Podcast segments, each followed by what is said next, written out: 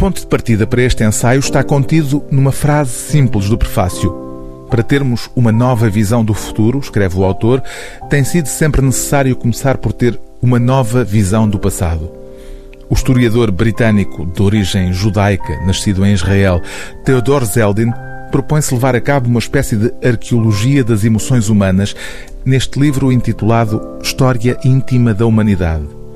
Cada capítulo começa com um pequeno retrato de uma pessoa viva, gente anónima como uma empregada doméstica ou uma imigrante senegalesa em França. Em todo o caso, sempre mulheres e quase sempre em França, um país, explica o autor, um académico de Oxford, que tem sido, para mim, uma espécie de laboratório durante a maior parte da minha vida adulta e uma constante fonte de inspiração. Mas os casos reais descritos por Theodor Zeldin no início de cada capítulo são apenas o pretexto para uma reflexão em que a história das ideias e das mentalidades surge apoiada numa extraordinária erudição e num conjunto de leituras detalhado numa extensa bibliografia que fecha cada uma das partes do livro.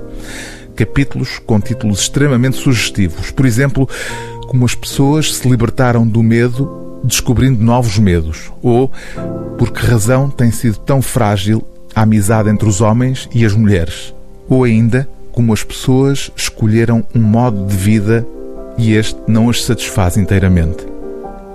O que pensamos das outras pessoas, escreve Theodor Zeldin neste ensaio desafiador e extremamente original, o que pensamos das outras pessoas e o que vemos no espelho quando olhamos para nós mesmos depende do que sabemos do mundo do que acreditamos ser possível, das memórias que temos e do facto de as nossas lealdades serem para com o passado, o presente e o futuro.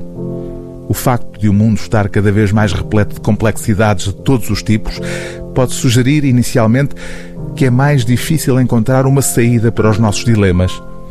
Todavia, na realidade, quanto mais forem as complexidades, mais são as fendas por onde podemos rastejar.